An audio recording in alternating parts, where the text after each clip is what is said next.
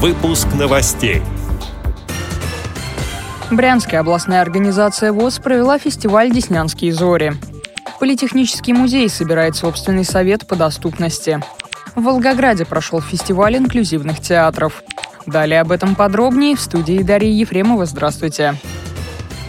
Под Брянском прошел трехдневный туристический фестиваль инвалидов по зрению «Деснянские зори». Вблизи реки Десна разбили палаточный городок на 65 представителей ВОЗ со всей Брянской области. В походной атмосфере прошла конкурсная составляющая фестиваля. Девять команд из разных местных организаций представили свои визитные карточки, а затем приняли участие в туристической эстафете. В рамках этого состязания участники показали свои навыки установки палатки, разжигания костра, вязки страховочных узлов, наложения изготовления шины из подручных материалов и транспортировки пострадавшего на самодельных носилках.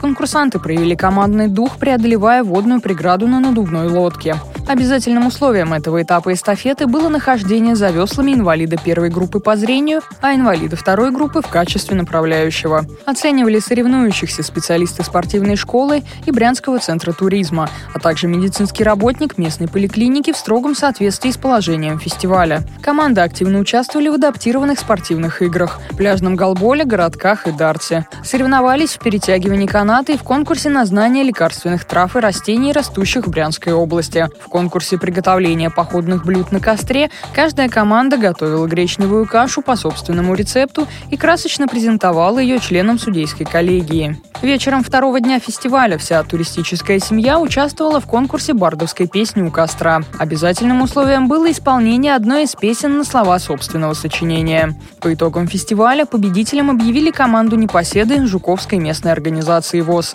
Второе место – у «Стрелы» из Брянска. Третьими стали «Черепашки», представители Унеческой местной организации. Все участники фестиваля были награждены благодарственными письмами, а призеры – дипломами и ценными подарками.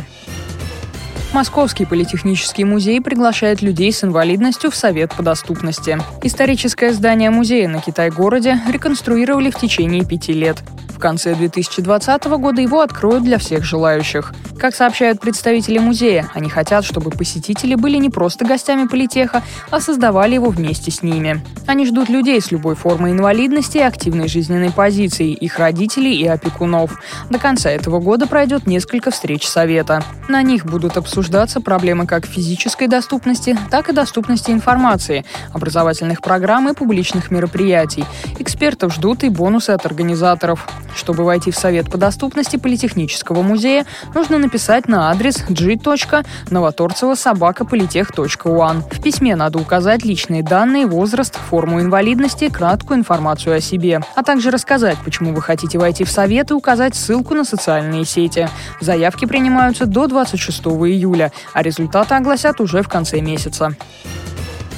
Межрегиональный фестиваль инклюзивных театральных коллективов «Особый взгляд» прошел в Волгограде. На площадках фестиваля выступили пять театров, в каждом из которых играют незрячие или слабовидящие актеры. Показать свои постановки приехали участники из Адыгеи, Краснодарского края и Астрахани. Местный коллектив «Пламя» представил спектакль «Урок превращений» по мотивам творчества Жака Привера. В этом году коллектив стал победителем онлайн-голосования на фестивале «Пространство равных возможностей». Также в рамках фестиваля устроили показ «Женитьбы» по бессмертной пьесе Николая Гоголя, «Немого рыцаря» по произведению Йоны Хелтеи, спектакли «Красивая женщина» и «Сердце молодой женщины» по пьесам Аркадия Аверченко и «Стеклянного зверинца» по Теннесси Уильямсу. Преподаватели Волгоградского института искусства и культуры провели мастер-классы по гриму, театральному мастерству и сценической речи. Также актеров познакомили с тактильно-звуковой выставкой «Магия театра». Эти и другие новости вы можете найти на сайте Радио ВОЗ. Мы будем рады рассказать о событиях в вашем регионе. Пишите нам по адресу новости собака ру. Всего доброго и до встречи.